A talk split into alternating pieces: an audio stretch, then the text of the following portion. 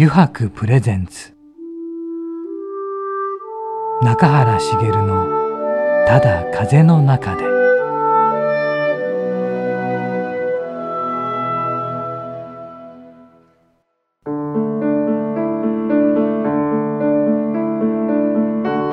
皆さんこんにちは。声優の中原茂です。油白プレゼンツ中原茂のただ風の中で。えー、今週は久しぶりに戻ってきました。えー、横浜駅から徒歩10分ほどのところにあります、湯く横浜本店ショールームよりお送りしていきます。はい。久しぶりなんですよ、実は皆さんね。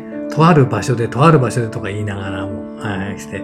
で、今回は久しぶりにね、まあ、ゲストの方も、まあ、中井くんにはね、いつものように登場してもらうんですが、ちょっとゲストの方にも久しぶりに登場していただいて、お話を展開していきたいと思うんですがね。まあ、俺にとってもね、ちょっと懐かしい方ではあるんですよ。まあ、それはね、本編の方で聞いていただければと思うんですが、まあ、これからね、あのー、梅雨を通り過ぎて夏が来るんですけれども、まあ、まあ、いつ来るかってありますよね。こう、例年ね、夏がね、すんげえ暑いんでね、今年もなんか、あんまり暑すぎないといいなとか思いながら思ってるんですけど、でも、俺はね、夏が一番好きなんで、体調はね、こう絶好調なんですよ。なんでだろうな。昔からでも夏はね、体調いいっていうのがあってですね。はい。皆さんいかがでしょうかね。はい。まあ、今週もですね、この、先ほど言いましたけど、医学のスタッフである、えー、栗原美樹さんをお客様にお迎えしてですね、いろいろ聞いていきたいと思いますので、えー、本日も番組最後までお付き合いください。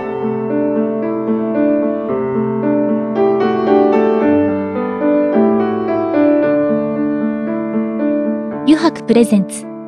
中原茂のただ風の中で。この番組は FM ジャガリッスンラジオポッドキャストでお楽しみいただけます。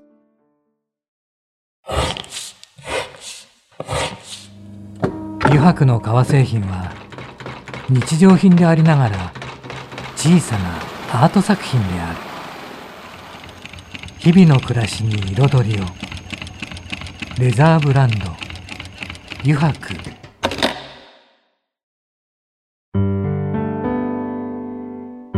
油白プレゼンツ。中原茂の「ただ風の中で」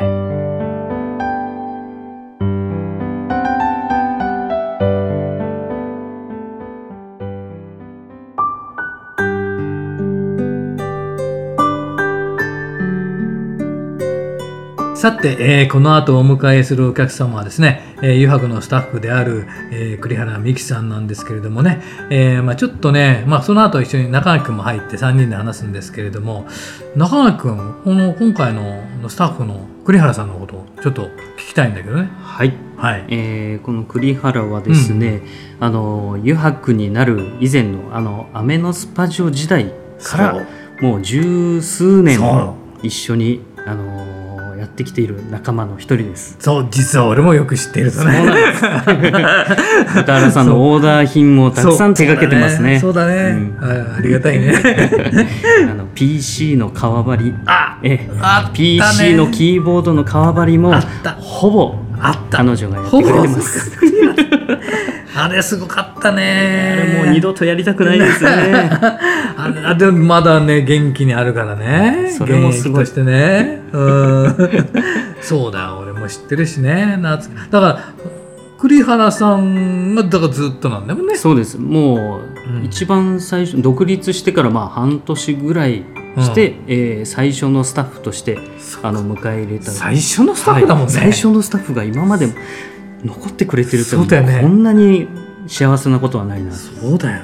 全部見てきてるわけだよ。ね、うん、なのでねあこの後ちょっとね、はい、栗原さんにも登場いただいていろいろお話を伺いたいと思いますので皆さんもお楽しみに。よろしくお願いします。油白プレゼンツ。中原茂の「ただ風の中で」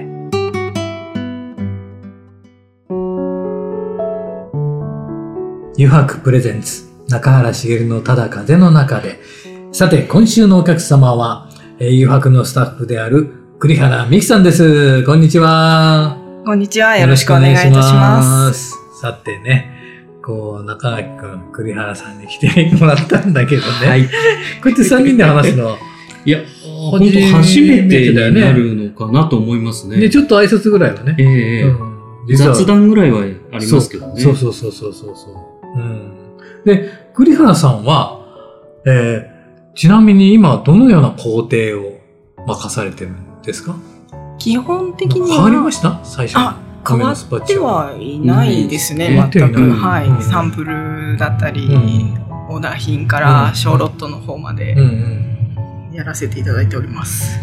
栗原さんは？その染めのこと染めではなく、てうん。あの、組み立てる方ですね。ものを作っていくっていうあーなるほど。ええうんあの、形にす一枚の皮から形にしていくっていう工程をやってます。なるほどね。それは変わらずに。はい。うん、そうなんだ。で、あの、その栗原さんが来たのは、200になる前のアメノスパッチオ時代。はい。なぜ、アメノスパッチオに、コンコンって 扉を叩いたのかっていうのは、なぜだったんですかね？えー、そうですね。その時、まだ仕事として革を扱うっていうことはしたことがなかったんですけども、この仕事をやりたいと思って、うん、うんどっか働けるところはないだろうかとそれを探していた。時に、ちょうど中垣さんの方がうん人を募集していたっていう。なるほどはい。それはアメノスパッチオのあのページにたどりたどり着いたというか見。つけて、はい。でも、まあ、あの、位置的には遠かったわけですよね。遠かったですね。は い物理的物理的にはね位置的には遠かったでですでも、でも、なんか、行ってみようかなって思ったのはなんかありました？未経験でもあスタートができるっていうのがやはり多あ、かったなるほど。未経験ね。はい。そっか。はい。職人系だとなかなかそっか、未経そう験ですで。なかなか雇うところ雇う、雇うまではいかないですよね。そうですね未経験だったらね。なるほど。で、行ったと。はい。ということは、あの、川崎ですよね。そうです。あのー、あの川沿いの。あの もうザ、ザ昭和の、ザ昭和の香り漂うね。今の横浜駅から歩いてこれるような距離じゃなく、なかったね。えー最寄り駅がバス20分っていう。そうだった、よく行ったよ。バスに揺られてね。地下鉄できても地下鉄の駅が遠くてね。えーそこからバス出てないですし。出てい。ないね。だからよく俺中居君にね、迎えに来てもらって。迎えに行ってましたね。私も駅まで迎えに来て。ああ、ありましたね。ちょっとありがとうございます。で、でも、でも行ったわけですよね。アミノスパッチョに。はい。そしたらどうでした？えー、そ真夏だったんですよ。その時はいはいはい。もう死ぬほど工房が暑くて、エアコンなかったです。扇風機でやってました。なかったそらすごい、あそこでエアコンがない。40度超えでしたからうわ扇風機の中、仕事をしているのを見ましたね。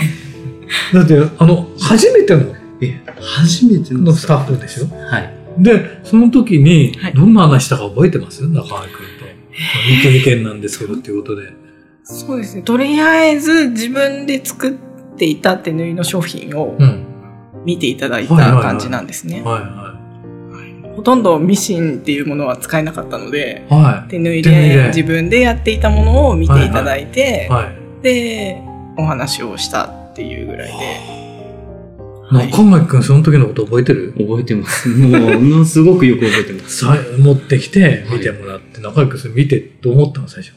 あのー、手縫いこれああ というぐらい綺麗だったあ。本当？ええへえ。うん。もういきなり自分よりうまい子来ちゃったみたいな感じでした。そうなんだ。えそうなんだ。そう、それでさ、なんか、え、この人、じゃあ雇ってみようかなって思ったのもうやっぱり、この手縫いの繊細さ、うん。うん、を見たときに、やっぱり、あの、繊細なことをできるっていうことは、うん。あの、たとえ手縫いしかできなかったとしても、うん。他の作業をやらせても絶対的に、あの、綺麗な仕事ができるんだろうなと、そういう気配りができる人間なんだろうなっていうところで、あの、選んだという感じです。なるほどね。いや、実は他にも一応募集来たんですけど、うんその人はちゃんとミシン踏めたんです。うんうん。ええうん。ですけど、全体的な作りが、ちょっと、んなんか雑な感じがするなってあーなるほど思っちゃったんですよね。そうか。多分即戦力はもしかしたらそっちの人だったのかもしれないですけ 多ど分。そうだと思います。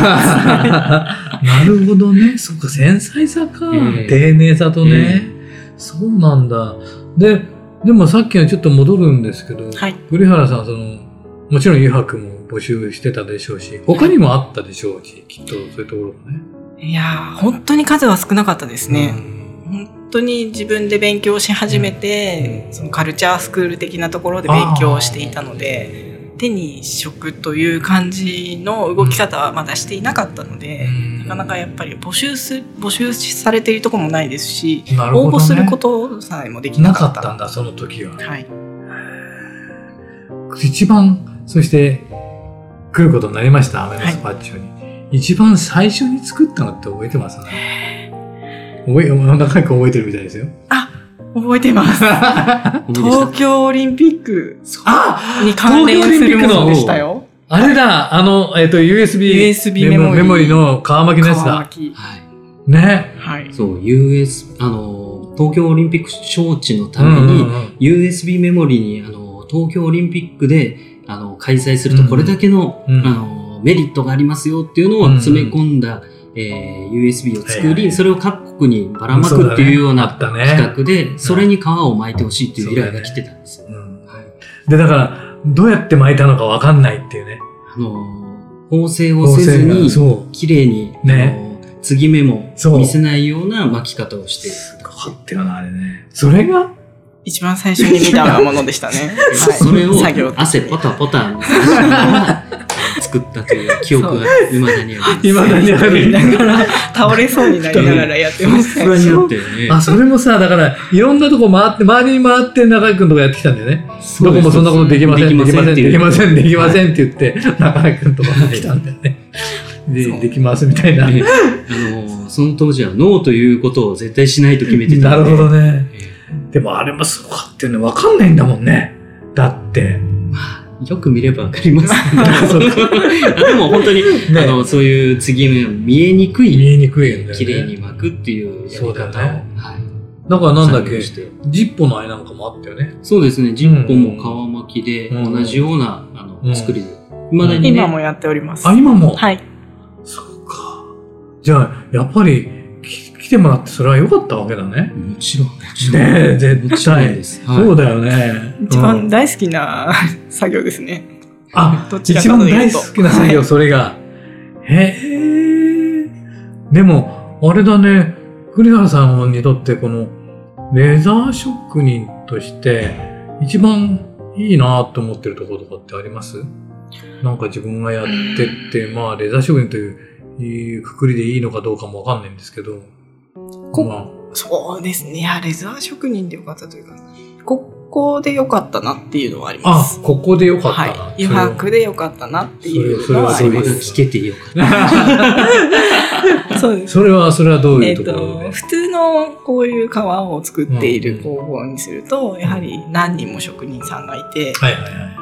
一部の工程をああ、なるほどね。専門的にね、ここの工程はあなた、ねこの工程はあなたと。た。流れ作業です。はい。なるほどねまあ、徐々にね、1から10までやることはあったとしても、うん最初からそれができることはほぼないでしょうし、なるほど。はい。うんまだわからない中も右、左、全くわからないところから勉強しつつ、うん。うん。全部やらせていただいたっていう。まあ、確かにね、唯一のスタッフだったわけだし。ねええ。でもそれを、なかなか一人でやってたのを、やっぱりそれがちょっと一人でやる、やる分には厳しくなってきたってところもあったんだよね。えそうですね。募集かけたってとこ自分で作るキャパっていうのが限られてるんで、うん。まあ、将来的にはこういう余白みたいなブランドを作るっていうのが頭にあったので、うんまあ、そのためには必ずスタッフが必要だなと思っていて、うん。で、ただその中でうん。自分にもそれほど技術がなかったので、一緒に技術を作っていける人間が欲しかったので、なるほど。えーどちらかというと、もう未経験が良かったと。そうか。逆に未経験なので、全部知らないから全部吸収してくれるとかはい。ってあったんですかね。どうなんでしょうね。もうちょっとできた方が良かったなって思いますけどね。もうちょっとで、でもそこ難しいよね。もうちょっとできるってどこまでができるかっていう。あと、自分より圧倒的にできる人間だと、この人何もできないじゃんっていう風な形になってしまうんで、絶対的に続かなかったと思います。ああ、そうか。そうだね。確かにそうだ。あと、でも、でも、その、あれはわかる。未経験の方がいいんだろうなっていうのは。あ案外他のとこでやってきたりすると、他のとこのやり方があったりしうんあったりして、だから長くその正反対のこと言われたら、何言ってるんですか私はこう教わってきたみたいなね。うん今更それは変えられないみたいなところがきっとあったんじゃないかと思うからね。うん。全部吸収してくれたからきっとよかったんだよね、吸収してというよりも、自分で考えてものづくりするっていうことが、うん。あの、まあ、実際に、えーうちの、まあ、社訓の、うんあの、想像しええ想像するっていうう、んイマジネーションしてうんクリエーションするっていうところが、まあ、そこでも培われてるっていうのが一番良かったのかなと思ってますね。そういうところも、だから、クレアさん持ってたってことだね。そうですね。そういう精神的なものもね。うん。かでも、ねえ、アメノスパッチョから唯一のような人だからね。それは、一番、長井君も本人だからそうだろうけど、栗原さんもさ、アメノスパッチョが段階を経てね、はい。誘白になり、こうやって大きくなってきてさ、はい。それをまざまざと見てる、見てきたわけですよね。そうですね。それはね、やっぱり、他人間としてどうですか？いや、驚きではありますよね。本当にずっと二人でやっていたので、ねそこから二そうですよね人になり、三人になり、四人になり、うん。気づけば、気づけば。ね、20人ぐらいになっていて、ですうよ。んちょっと、ここまで大きくなったんだなっていうのはありますね。考えもひとしおですよね。そうですはね。い苦しかったこともいっぱいあるので、そうですねやっぱり。苦しかったことが大半だと思います。なるほど。まあ、まあ、そのく、ちょっと、あ、そうだ。ちょ、ちょっとその苦しかったこととかもね、ちょっと次回聞きたいなと思うので、ですねちょっと今週はここでということでね、また栗原さん、来週もよろしくお願いします。ぜひよろしくお願いいたします。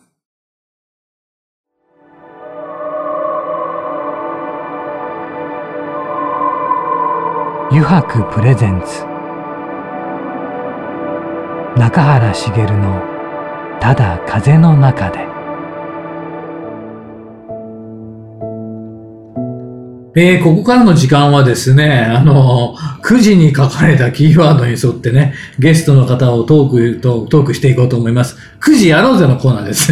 あの、もうこのタイトルに力技で決まりました。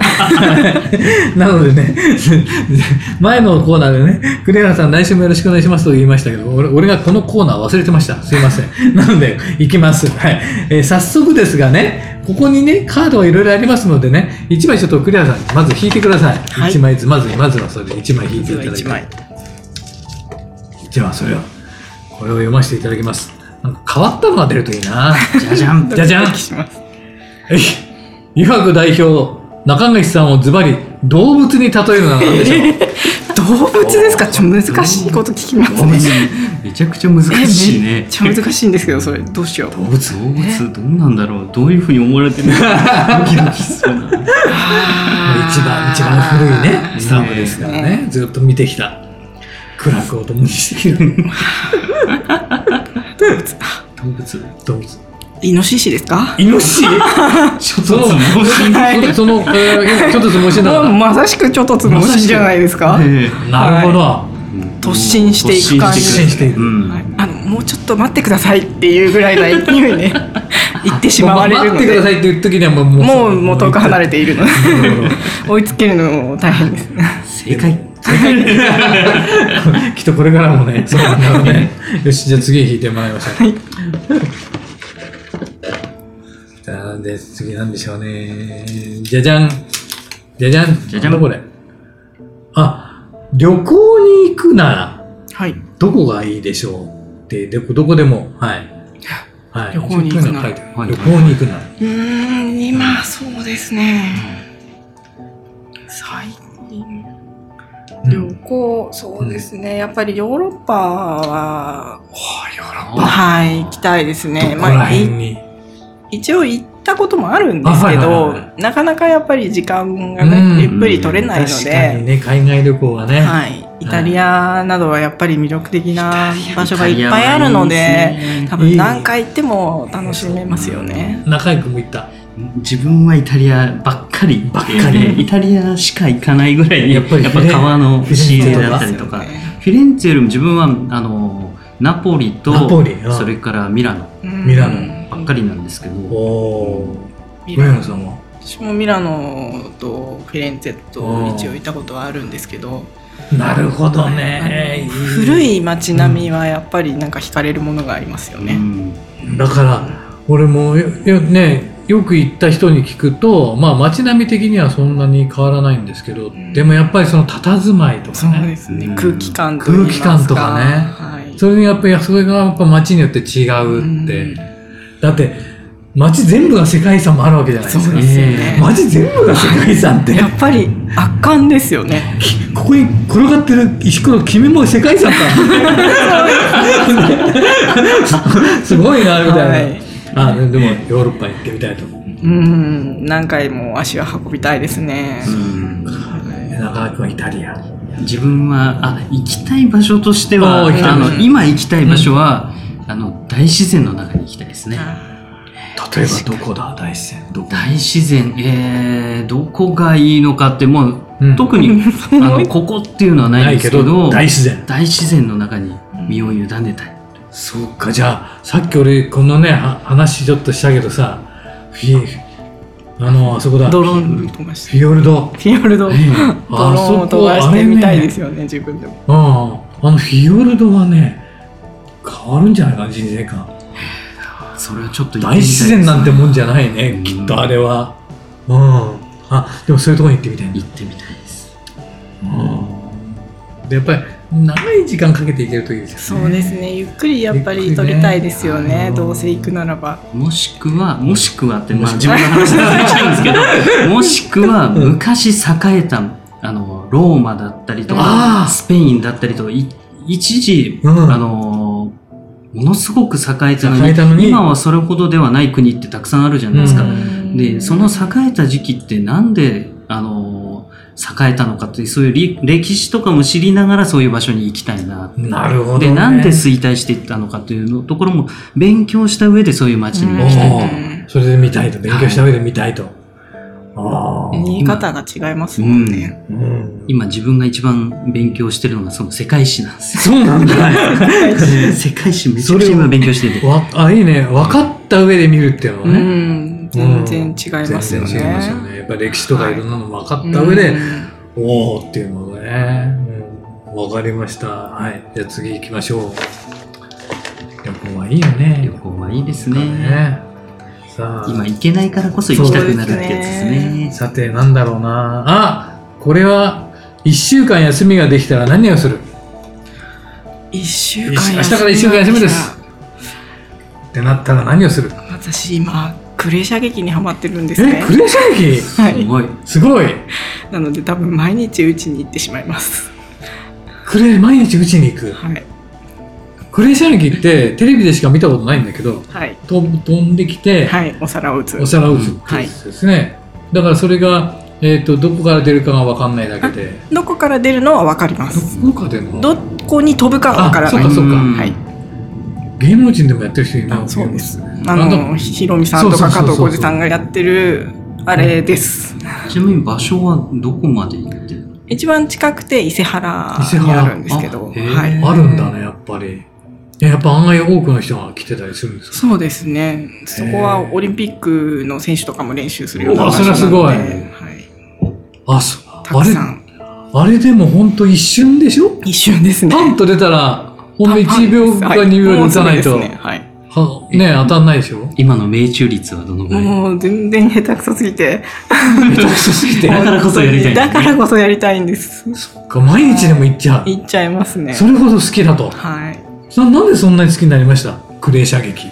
なんでかなんやばい。クレーって。そうですよね。なんかテレビでやってたのもそうなんですけど、知人にやってる方がいて、うん。で面白いよって話は聞いていったんですけど、うん。まあそこからですよね。だんだんだんだん興味を持ち始め。でも連れてってもらって。そうですね。でちょっと試しに撃ってみる試しにとかできない。できないね。あれは。あうん。他人の銃は持てないんです日本。はあうん。そうなんだ。試し撃ちもできないんです。ということはそういうところに行って最初皆さんは何をするの？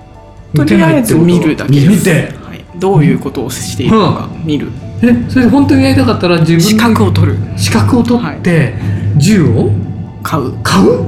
借りることもできない。できない。うわーすごい。すごい。すごい世界ですねクレー射撃の世界って。なんです。じゃあもう最初からそれを買わないとできないと。そうなんですよ。じゃあ決断しないとね、はい。っていうことですよね。取るのも試験を受けないといけないんです、そうですよね、はい、うわーすごい。でもでもやろうと思った。そうですね。やってみたいと思いました。で試験勉強をして勉強して。試験受けて、はい。受かって勝って。買って。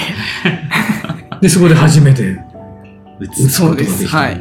すごい世界で中尾君も知ってるんだ。なんか。あのー ちょっと興味があってというよりも、うちのあの親が、うん。あの銃の免許を持っているえマジで？んですけ本ど当？なのでそういうあの免許が必要だっていうことだったりとかうんいろんなことを知ってるっていうだけでして。そうなんだ。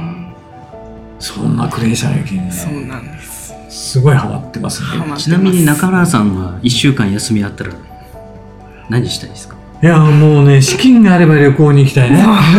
やっぱりね。それが一番だよね。でも俺もっと近くでもいいよ。温泉とかでもいいから。はいはいはい。うんうんうん。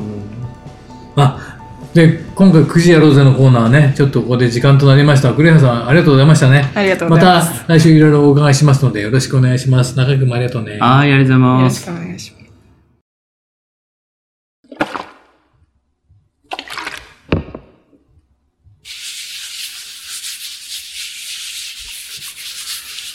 油白独自の手染めのグラデーションは川に新たな命を吹き込む色とりどりの空の情景。青く深い海。誰もが感動するあの一瞬を閉じ込める。レザーブランド。油白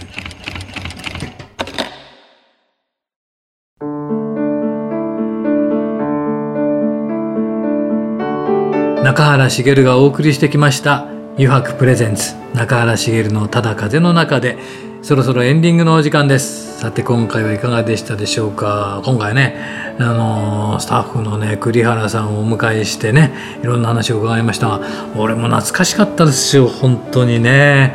中原君初めてね、えー雇ったというかスタッフの方なんでね、まあ、いろんな話があってねあるんですけどね、まあ、またね来週もねいろいろ話してもらおうと思いますので、はい。えーこの番組でですねリスナーの皆さんからのメッセージをたくさんお待ちしております。e メールアドレスはすべて小文字で jaga.jaga.fm jaga.jaga.fm へお送りください、えーなお件名にはですね中原茂の「ただ風の中で」と入力してください。入力し忘れますとねちょっと迷子になってしまう可能性がありますので、えーぜひ書いてください。はい、えーそれではですねまた来週、えーこの時間にお会いしましょう。まあ来週またちょっとねいろいろねあの脱線する話も出てくるかもしれませんがね。まあちょっとそこら辺も逆に楽しみにしてね 聞いていただければいいのかなと思います。はい。来週も栗原さんとそして中居君と3人でお送りしますのでよろしくお願いいたします、えー、油白プレゼンツ中原茂のただ風の中で。お相手は声優の中原茂でした。